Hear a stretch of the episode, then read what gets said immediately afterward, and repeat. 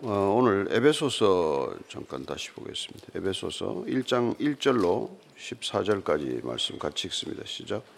하나님의 뜻으로 말미암아 그리스도 예수의 사도된 바울은 에베소에 있는 성도들과 그리스도 예수 안에 있는 신실한 자들에게 편지하노니 하나님 우리 아버지와 주 예수 그리스도로부터 은혜와 평강이 너에게 있을지어다 찬송하리로다 하나님 곧 우리 주 예수 그리스도의 아버지께서 그리스도 안에서 하늘에 속한 모든 신령한 복을 우리에게 주시되 곧 창세전에 그리스도 안에서 우리를 택하사 우리로 사랑 안에서 그 앞에 거룩하고 흠이 없게 하시려고 그 기쁘신 뜻대로 우리를 예정하사 예수 그리스도로 말미암아 자기의 아들들이 되게 하셨으니 이는 그가 사랑하시는 바 자 안에서 우리에게 거저 주시는 바 그의 은혜의 영광을 찬송하게 하려는 것이라. 우리는 그리스도 안에서 그의 은혜의 풍성함을 따라 그의 피로 말미암아 속량 곧 죄사함을 받았느니라. 이는 그가 모든 지혜와 총명을 우리에게 넘치게 하사 그 뜻의 비밀을 우리에게 알리신 것이요. 그의 기뻐하심을 따라 그리스도 안에서 때가 찬 경륜을 위하여 예정하신 것이니 하늘에 있는 것이나 땅에 있는 것이 다 그리스도 안에서 통일되게 하려 하심이라 모든 일을 그의 뜻의 결정대로 일하시는 이의 계획을 따라 우리가 예정을 입어 그 안에서 기업이 되었으니 이는 우리가 그리스도 안에서 전부터 바라던 그의 영광의 찬송이 되게 하려 하심이라 그 안에서 너희도 진리의 말씀 곧 너희의 구원의 복음을 듣고 그 안에서 또한 믿어 약속의 성령으로 인치심을 받았으니 이는 우리 기업의 보정이 되사 그 얻은 것을 손가시고 그의 영광을 찬송하게 하려 하심이라 아멘. 아멘. 예, 에베소서는 사도 바울이 로마 감옥에 있을 때 쓴 서신서이죠. 예, 그러나 특별히 무슨 교회 문제가 있어서 그 문제에 대한 질문과 답변의 형식으로 쓰여진 건 아닙니다. 그래서 일부 초기 사본을 보면은 에베소라는 말이 빠져 있어서 그 아시아 일대의 교회 회람하기 위해 쓴 편지로 보기도 하고 어쨌든 에베소 교회를 비롯해서 그 인근의 교회들에게 교리적 서신 그리고 어, 그리스도인과 교회에 대한 내용이 잘 정리가 되어 있는 어, 그런 어, 편지입니다. 에베소는 뭐 잘 알다시피 바울이 한 3년간 그곳에 사역을 했던 중요한 도시죠. 상업적으로나 뭐 정치적으로나 종교적으로 특별히 거기 이제 우리가 잘 뭐 사도행전 보았습니다만은 그 에베소에 있는 가장 큰 아데미 신전, 아르테미스 신전 같은 거는 7대 불가 사이에 당신이 들어갈 정도로 규모가 커서 어, 아테네에 있는 파르테논 신전의 한 4배 크기가 되고 거기도 원형 경기장도 한 2만 5천 명 정도 들어가는 큰 원형 경기 저 극장도 있고 무슨 경기장도 있고 그래서 굉장히 큰 도시였죠. 예, 이곳에 역시 그렇다면 우리가 잘 아는 대로 어, 사실, 사실 뭐 타락하고 이렇게, 이렇게 죄가 가득한 도시 아니었겠습니까? 예, 그리고 이쪽에 세워진 교회는 이방인들과 유대인들이 역시 하나 되기 어려운 그런 교회적 어, 그 당시 상황 때문에 어떻게 하면 교회가 하나 될 것인가, 예, 어떻게 하면 구원의 섭리를 잘 받아들일 것인가 하는 그런 의도와 목적을 가지고 씌어진 편지라는 것을 알 수 있습니다. 1절, 2절 읽습니다. 시작. 하나님의 뜻으로 말미암아 그리스도 예수의 사도된 바울은 에베소에 있는 성도들과 그리스도 예수 안에 있는 신실한 자들에게 편지하노니 하나님 우리 아버지와 주 예수 그리스도로부터 은혜와 평강이 너에게 있을지어다. 뭐 이렇게 뭐 고린도 전후서라든지 뭐 이렇게 데살로니가 전후서나 편지 보면은 늘 사도 바울 일상적으로 시작하는 인사말은 하나님의 뜻으로 어, 예수의 사도가 되었다라는 것을 늘 밝힙니다. 그분은 하나님의 뜻으로 본인이 사도가 되었다는 거예요. 자기 뜻이 아니고 그렇습니다. 모든 그리스도인의 삶의 출발점은 하나님의 뜻 에서부터 시작되어야 합니다. 내 뜻으로부터 시작되지 않는다는 것. 그게 우리 신앙의 첫 걸음이죠. 예. 예. 그리고 그리스도에게 사도가 되었다는 것은 예수님이 나를 보내셨다. 사도란 보내심을 받은 자입니다. 예. 따라서 하나님의 뜻으로 시작이 되고 예수님께서 나를 어디로 보내셨다면 흔들림이 없는 걸음이 되는 것이죠. 왜 여러분이 방황하고 고민하고 갈등합니까? 이게 내 뜻인가 뭐 하나님의 뜻인가 이게 혼란스러워서 그런 거죠. 분명한 하나님의 뜻이라고 생각하면 갈등이 없을 텐데 이 가는 길이 이게 지금 내가 잘 가는 길인가 못 가는 길인가 여기 있어야 되나 안 있어야 되나 이 사람인가 저 사람인가 뭐 이건 털 고민하는 게 이게 뜻이 분명치 않아서 그렇단 말이죠. 사도 바울은 그 점에서 뭐 갈등이 없는 사람입니다.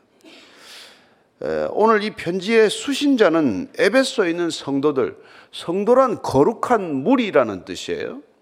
예, 성도, 우리가 성도로 불리는 것 이상 좋은 이름은 없습니다. 그리스도인에게 주어진 가장 좋은 이름은 거룩한 자라고 하는 표현 아니겠어요? 그리고 예수 안에 있는 신실한 자들, 예수 안에 있을 때 우리는 신실한 사람이 된다는 것이다. 믿을 만한 사람이 된다는 것이죠. 정직하고 성실하고 그렇게 신실한 사람이 되는 겁니다. 성도들과 이 신실한 사람들에게 쓴 편지의 첫 번째 인사는 우리 아버지와 예수 그리스도로부터 은혜와 평강이 있을 것이다. 늘 은혜와 평강이 함께 이렇게 같이 주어지죠. 은혜는 우리가 신앙생활하는 이 첫 걸음의 출발점입니다. 이 은혜로 그분이 값없이 그분이 일방적으로 우리에게 자격이 없는데도 불구하고 준 게, 주신 게 은혜란 말이에요. 우리의 믿음은 은혜로 주어진 거예요. 믿을 수 있게 된 은혜입니다. 다 믿습니까?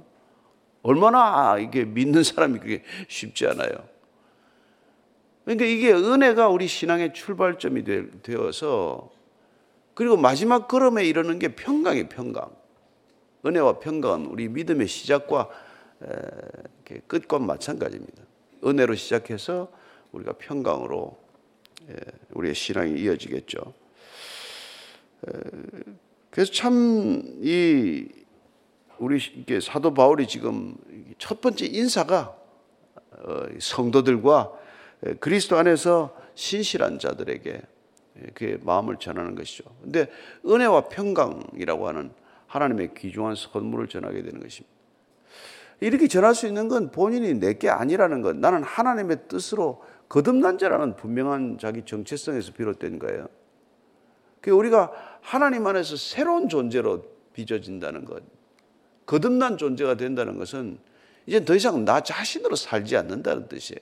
내 뜻으로 살지 않고 내 욕망이나 야망으로 살지 않고. 예. 그래서 이게 안 부딪히고 인간들하고 안 부딪힌다는 거예요. 덜 부딪히는 거죠. 부대끼는 거죠. 고린도서 6장 19절입니다. 시작. 너희 몸은 너희가 하나님께로부터 받은 바 너희 가운데 계신 성령의 절인 줄 알지 못하느냐? 너희는 너희 자신의 것이 아니라 예. 예. 우리가 이, 이 여러분 이, 이 내가 내 것 아니라면은 여러분 뭐가 그렇게 힘들겠어요? 뭘 그렇게 붙들고 있으니까 힘들죠. 내 것 늘리는 게 인생입니까? 내 것 버리는 게 인생이에요. 내 것 떠나는 게 인생입니다. 그러니까 완전히 다른 길 아니에요. 이 세상은 자기 소유를 늘려가는 삶의 목적과 방향을 잡지만 우리는 내가 하나님의 것이 되었기 때문에 더 이상 내 것을 소유하거나 내 소유를 증대하려고 사는 삶의 방향이 아니라는 것 때문에 정반대란 말이에요. 그래서 우리가 참 이 신앙인이 된다는 것은 그말 엄청난 이렇게 삶의 이렇게 변화를 뜻하는 것이죠. 그야말로 무슨 뭐 어디 북에 있다가 남으로 와서 무슨 뭐 달라지는 거 그거하고도 비교가 안 되죠. 간첩이 뭐 다시 신, 자기 신고해서 신분 세탁하는 거 그거하고도 비교가 안 될 거예요. 우리는 그분 안에 있기 때문에 더 이상 내가 내 것을 주장할 이유가 없어진단 말이에요. 그러니까 우리가 그분의 뜻 안에 있다는 것 그리고 그분 안에 거한다는 것 이게 신앙의 요체이기 때문에 우리가 요한복음에서 보고 있지만은 예수님께서는 내 안에 거하라. 그게 그분의 우리에게 뭐 간절한 부탁이죠. 요한복음 15장 4절입니다. 시작. 내 안에 거하라. 나도 너희 안에 거하리라. 가지가 포도나무에 붙어 있지 아니하면 스스로 열매를 맺을 수 없음 같이 너희도 내 안에 있지 아니하면 그러하니라. 안에 있어야 내 것에 대한 욕망과 갈망이 없어져요. 그분 안에 있어야. 그분 안에 있어야 충만하기 때문에 부족함이 없기 때문에 더 이상 목마르지 않단 말이에요. 여러분 인생의 큰, 큰 문제는 그냥 목이 마른 거예요. 배가 고픈 거예요. 부족하다는 거예요. 근데 여러분 부족하다는 건 그건 심리적 용어예요. 부족하다는 것은 사실적 용어가 아니란 말이에요. 여기 있다 없다는 팩트에 관한 얘기죠. 그죠? 여기 있습니다. 없습니다. 그러나 부족하다, 풍족하다는 것은 내 마음 안에서 일어나는 반응이란 말이에요. 여러분, 아무것도 없어도 부족하지 않은 사람이 있고, 다 가져도 부족한 사람이 있잖아요. 그래서 부족함이라는 것은 부족감, 부족하다는 느낌에서 비롯되는 거란 말이죠. 근데 그리스도 안에 있으면 무슨 일이 일어나느냐? 부족감으로부터 자유로워질 줄로 믿으세요. 없어도 그냥 그 부족하다는 건 뭐 고통스럽지 않단 말이에요. 예. 그래서 은혜와 평강이 넘치는 삶이 되는 거예요. 예. 그게 샬롬이란 말이에요. 부족하지 않기 때문에. 아이고 뭐 없어 보세요. 없어 봤어요. 없어 봐도 저가지 않고 있어도 봤고 없어도 봤지만 그게 그렇게 중요하지 않단 말이에요. 그분 안에 있으면은 여러분 그 문제가 해결된단 말이에요. 그게 진리 안에서 자유함을 누리는 거란 말이에요. 내 말이 너희 안에 거하면 너희가 참 내 제자가 되고 진리를 알지니 진리가 너희를 자유케 하리라. 뭐로부터 자유인데? 그런 것들로부터 자유로워진다는 것이죠. 그러면 찬송이 터지는 거예요. 하나님을 그냥 뭐 그냥 찬송하게 되는 것이죠. 3절입니다. 시작. 찬송하리로다 하나님 곧 우리 주 예수 그리스도의 아버지께서 그리스도 안에서 하늘에 속한 모든 신령한 복을 우리에게 주시되 왜 찬송이 터졌습니까? 이런 예, 아버지께서 그리스도 안에서 하늘에 속한 모든 신령한 복을 주셔서 찬송이 터지는 거예요. 신령한 복이 뭡니까? 영에 속한 복이에요. 영적인 복이에요. 예수 믿는 것, 그리스도인이 되는 것은 신령한 복을 받는 거란 말이에요. 신령한 복. 예. 근데 우리는 재물의 복, 육적인 복, 그런 것만 자꾸 생각하잖아요. 그래서 병이 걸리면 이거 내가 뭐 복 못 받은 건가? 여러분 병자가 되어도 사지가 없어도 복 받은 자로 사는 게 신앙인이란 말이에요. 왜 영적인 복에 눈을 떴기 때문에 안 보이는 복, 하늘에 속한 복, 영원한 복에 눈을 떴기 때문에 복 있는 자가 된 거란 말이에요. 그래서 우리가 신앙인이 된다는 것은 복의 기준이 완전히 바뀌는 삶이에요. 그래서 예수님께서 팔복으로부터 산상수훈을 시작하는 거란 말이에요. 그 팔복은 신령한 복이에요. 이 땅의 복이 아니란 말이에요. 너 돈 생길 것이다. 너 무슨 건강해질 것이다. 이런, 이런 복이 아니란 말이에요. 그런 개념을 잊어야 돼요. 여러분들이 이 길을 가려면 그런 복을 생각하지 않고 살아야 된단 말이에요. 돈이 있으면 있나 보다, 없으면 없나 보다. 예. 신령한 복을 주시겠다고 지금 예수님께서 예, 우리를 그 안에 있으라, 내 안에 머무르라, 내 안에 거하라 하는데 우리는 그 안에 들어가서 자꾸 딴 생각, 밖에 생각만 하면 조금 이상하죠. 안 맞죠. 코드가 안 맞아서 괴로운 거예요. 교회를 다녀도 힘들고 예수 믿어도 어렵고 뭐 하나도 해결된 게 없어. 예. 그러니까 아무것도 해결이 안 돼. 무슨 능력이 있습니까? 아무 능력도 없죠. 뭐. 교회만 왔다, 몸만 왔다 갔다 할 뿐이지. 기쁨도 없고, 뭐, 자유함도 없고.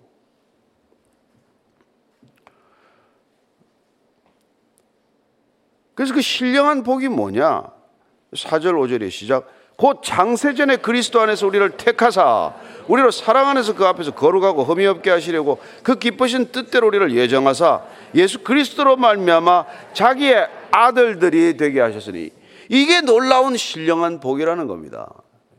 예? 창세 전부터 우리를 택하셨답니다. 선택하셨다는 거예요. 첫 번째 신령한 복은 우리를 선택하셨다. 우리를 택하셨다. 이게 복의 근원이에요. 복의 첫 출발점이에요. 왜 택하셨습니까? 우리를 사랑하기 때문에 사랑 안에서 우리를 거룩하고 흠이 없는 존재로 만든다는 것. 예? 그리고 예수 그리스도로 말미암아 자기의 아들들이 되게 한다는 거예요. 우리를 택하셔서. 그래서 이 존 칼빈 같은 사람이 종교개혁가가 아, 하나님의 아들이 인간의 아들이 된 것은 인간의 아들들을 하나님의 아들들 되게 하기 위한 것이다. 이렇게 표현하는 거예요. 그분이 사람의 아들이 될 이유가 뭐냐? 사람의 아들들을 하나님의 아들들로 만들기 위해서 그런 것이다. 그런 거죠. 그래서 요한복음 1장 12절은 뭐라 그럽니까? 예? 시작. 또 뭐, 예. 하나님의 자녀가 돼. 아, 이름을 믿는 자들에게 하나님의 자녀가 되는 이게 언제부터 일어나거든요? 창세전부터 하나님이 선택하셨기 때문에 때가 이름에 예수님 그 아들이 오셔서 우리를 아들 되게 하셨다. 이게 복이란 말이에요. 복. 종하다 하인 노릇하다가 아들이 되는 것. 구원은 입양 사건이죠. 아들이 되었으니까. 그렇죠. 아들의 지위 회복. 잃었던 아버지를 찾는 느낌? 그런 거죠. 그러니까 뭐 정말 옛날에 뭐 가장 큰 욕이 애비 없는 자식아, 이 호로 자식아 뭐 이런 말인데 아버지를 찾은 거란 말이에요 우리가 아버지께서 입양을 해주시고 그래 된 거. 예. 그래서 하나님의 아들들 되게 했다는 뜻은 하나님의 아들이 불결하게 되심으로 예수 그리스도께서 인간의 아들이 되셔서 불결하게 하시고 흠투성이가 되심으로 우리를 성결하게 하고 우리가 흠이 없게 하시기 위해서 그 아들이 그 고초를 겪었다는 거예요. 그게 구원의 역사라는 것입니다. 경륜이라는 게. 자, 6절입니다. 시작. 이는 그가 사랑하시는 바 자 안에서 우리에게 거저 주시는 바 그의 은혜의 영광을 찬송하게 하시는 것이다. 그래서 그 선택되었다는 것 우리가 아들로 이미 예? 택함을 받았고 그 아들의 지위를 회복했을 때 터져 나오는 이 찬송 예? 그걸 거저 주셨기 때문에 여기 거저 주셨다는데 이건 이건 은혜를 주다고 같은 뜻이에요. 예? 거저 주는 게 은혜를 주는 거예요. 은혜를 주는 것은 아무 값을 요구하지 않고 그냥 주는 거란 말이에요. 그래서 은혜로 주셔서 그의 은혜의 영광을 찬송하게 하는 거예요. 예. 그래서 우리가 시편 아저 저 이사야서 43장 21절 하나님께서 우리를 왜 만드셨다고요? 예, 그를 찬송하게 하려 함이라. 우리가 그를 우리가 그 입술로 우리를 그를 찬송하게 하기 위하여 그분은 우리를 지으셨다. 그분은 곧 우리를 택하셨다. 같은 말이죠. 시작 7절입니다. 시작. 우리는 그리스도 안에서 그의 은혜의 풍성을 따라 그의 피로 말미암아 속량 곧 죄사함을 받았느니라. 우리가 왜 아들의 지위를 버렸습니까? 왜 에덴 동산에서 쫓겨나고 말았습니까? 네, 죄 물들어서 쫓겨난 거 아닙니까? 네. 그래서 죄 사함을 받는 것 그게 복 중에 복이란 말이에요. 네. 이사 저, 저 시편 32편 1절 2절입니다. 시작. 허물의 사함을 받고 자신의 죄가 가려진 자는 복이 있도다. 마음에 간사함이 없고 여호와께 정죄를 당하지 아니하는 자는 복이 있도다. 여러분 죄 사함을 받는 복, 그죠? 정죄를 당하지 않는 복. 이 복이야말로 신령한 복 아닙니까? 예. 그 당시에 뭐 이 구약 시대 이 율법 시대라는 것은 그 제사함을 받기 위해서 얼마나 많은 동물 제사를 드려야 했습니까? 얼마나 많은 동물들이 피를 흘립니까? 그래서 뭐 6월절에 뭐 양 14만 마리가 죽어도 죄 문제가 해결이 됩니까? 잠시 죄를 덮어주는 그런 미봉책에 그쳤지 절대로 죄가 해결이 안 되잖아요. 그래서 우리가 잘 아시는 대로 히브리서 9장 12절입니다. 시작. 염소와 송아지의 피로 하지 아니하고 오직 자기의 피로 영원한 속죄를 이루사 단번에 성소에 들어가셨느니라. 대제사장으로 오신 그분께서 친히 제물이 되셔서 그 단 한 번의 제사로 우리의 모든 죄가 사함을 받았다. 이게 여러분 신령한 복 중의 복 아닙니까? 그러니까 우리가 선택받았다는 것, 그 다음에 죄 사함을 받았다는 것, 이걸 신령한 복을 받았다라고 표현하는 거예요. 예, 우리가 다른 걸 받는 게 아니라 눈에 보이는 복이 아니라 눈에 보이는 게 그게 무슨 복이에요. 예, 그거는 어떻게 보면 복 없는 사람들이 그 가득가득 가지는 거예요. 그래서 재물을 그토록 많이 쌓아놓고 온 가족이 불화하고 형제가 싸우고 부모 자녀 간에 싸우질 않나. 예? 그렇게 큰 권력을 가져도 온 집안이 쑥대밭이 되지 않나. 그게 무슨 복이냔 말이에요. 그러니까 우리가 보이지 않는 이 신령한 복은 뭡니까? 그분이 우리를 창세전부터 택하셨다. 이해가 잘 안 되죠. 어떻게 창세 짓지도 않은 걸 선택합니까? 그러나 여러분 우리가 무슨 자동차 뭐 디자인을 하는 사람 차 하나 만들려면 머릿속에 다 있어야 돼요. AS까지 다 AS 센터까지 다 지어놔야 머릿속에 다 지어야 이미 그 설계도가 나와야 그게 시작이 되는 것 아니에요. 그까지는 뭐 차 좀 뭐 뭐 뭐 몇 년 타다가 바꿀 차도 그렇게 머릿속에 생각하고 다 짓는데 이 인간이 여러분 이 이걸 어떻게 짓습니까? 여러분 인간을 지으려면 어떤 생각을 해야 돼요? 창세 전부터 생각을 해야 돼. 그리고 에덴 동산에서 죄 지으면 어떻게 할 걸 다 생각을 하셨기 때문에 그분은 예. 창세 전부터 모든 계획이 다 끝내 있단 말이에요. 그러니까 우리가 창조나 종말이나 그 시간은 붙어 있는 시간이에요. 그분 안에는 다 있는 거란 말이에요. 하나님 안에는 모든 것이 다 완성되어 있는 것이요. 모든 것이 다 끝나 있는 상태란 말이에요. 그래서 우리가 그분을 믿는 거죠. 이해가 안 되니까 믿는 거죠. 믿는 거죠. 8절부터 10절까지입니다. 시작. 이는 그가 모든 지혜와 총명을 우리에게 넘치게 하사 그 뜻의 비밀을 우리에게 알리신 것이요 그의 기뻐하심을 따라 그리스도 안에서 때가 찬 경륜을 위하여 예정한 것이니 하늘에 있는 것이나 땅에 있는 것이나 다 그리스도 안에서 통일되게 하려 하심이라. 여러분 우리가 죄 사함을 받으면 무슨 일이 일어나는 줄 아십니까? 그때 비로소 지혜와 총명이 생기는 거예요. 지혜는 분별력이죠. 총명은 이해력입니다. 여러분 죄 가려지면 그게 없어진다. 분별력이 없어져요. 예? 분별력이 없어져요. 그 이게 뭐 싸워야 될 일인가 안 싸워야 될 일인가 모르고 전쟁을 벌이는 거죠. 분별력이 없으니까 전쟁을 벌이는 것이죠. 자기들은 총명하다고 아마 전쟁을 벌이겠죠. 그러나 우리가 하나 이게 예수, 예수님 통해서 지금 하늘 아버지께서 뭘 하십니까? 에, 비밀을 우리에게 알리신대요. 우리의 구속을 위한 때가 차면 그, 그 경륜을 펼쳐나갈 비밀을 그건 뭐 우리에게 알려진 건데 무슨 비밀입니까? 그래서 하늘의 비밀은 우리에게 알려지기 위한 비밀이에요. 때가 채면은 다 드러날 비밀을 미리 가르쳐 주심으로 그걸 믿는 자들에게는 그 비밀이 펼쳐지듯 눈앞에 마치 파노라마가 펼쳐지듯 펼쳐지는 것을 보게 하는 비밀. 그래서 마치 부모가 아이들하고 숨바꼭질 하다가 발견되기 위해서 숨바꼭질 하는 것처럼 어, 우리가 그 비밀을 알게 하기 위한 비밀이라는 것이죠. 그 비밀이 다 이렇게 이제 펼쳐진 때 그때 되면 하늘이나 땅에 있는 것이 다 그리스도 안에서 통일되는 것. 그리스도 안에서. 예. 만물이 그리스도를 중심으로 통일되는 것. 여러분 통일된다는 게 원래 뜻이 뭐냐면 다시 머리가 생긴다는 거예요. 우리 뭐 남북 통일 통일하는데 왜 통일이 안 됩니까? 각자 자기가 머리라서 안 되는 거란 말이에요. 다시 머리가 이게 여러분 가정의 주인이 되려면 예수님이 머리가 되면 아무 문제가 안 생겨요. 남편이 머리가 되거나 무슨 뭐 아내가 머리가 되면 시끄러워진단 말이에요. 싸운단 말이에요. 그래서 통일되게 한다는 것은 기본적으로 여러분 새로운 존재가 되는 거예요. 머리가 새로 생긴다는 건 완전히 다른 존재가 되는 거 아니에요? 그래서 보라 이전 것은 지나갔으니 새로운 피조물이 되었다. 그렇게 바울이 지금 그 고린도후서에서 말하는 것이죠. 새 피조물이 되는 것. 머리가 새로 생겼으니까.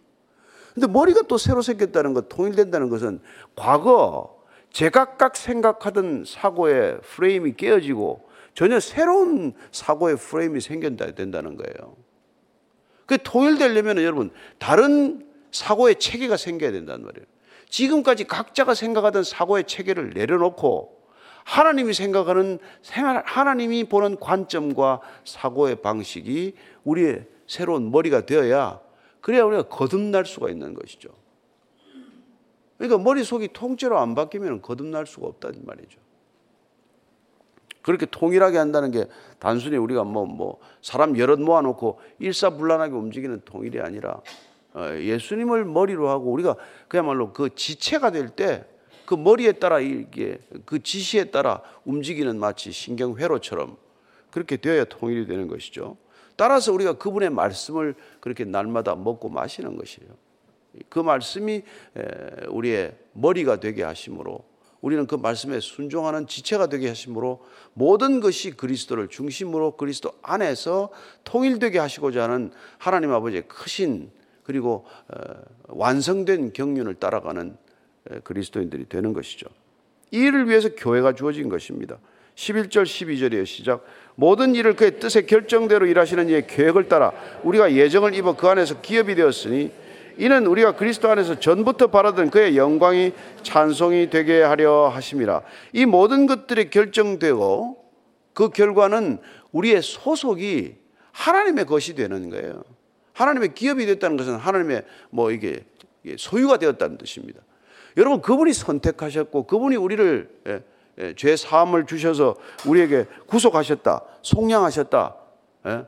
뭐 값주어 우리를 도로 또 회수하셨다, 사셨다 그러면은 우리는 당연히 그분의 소유가 되었다는 뜻이란 말이에요.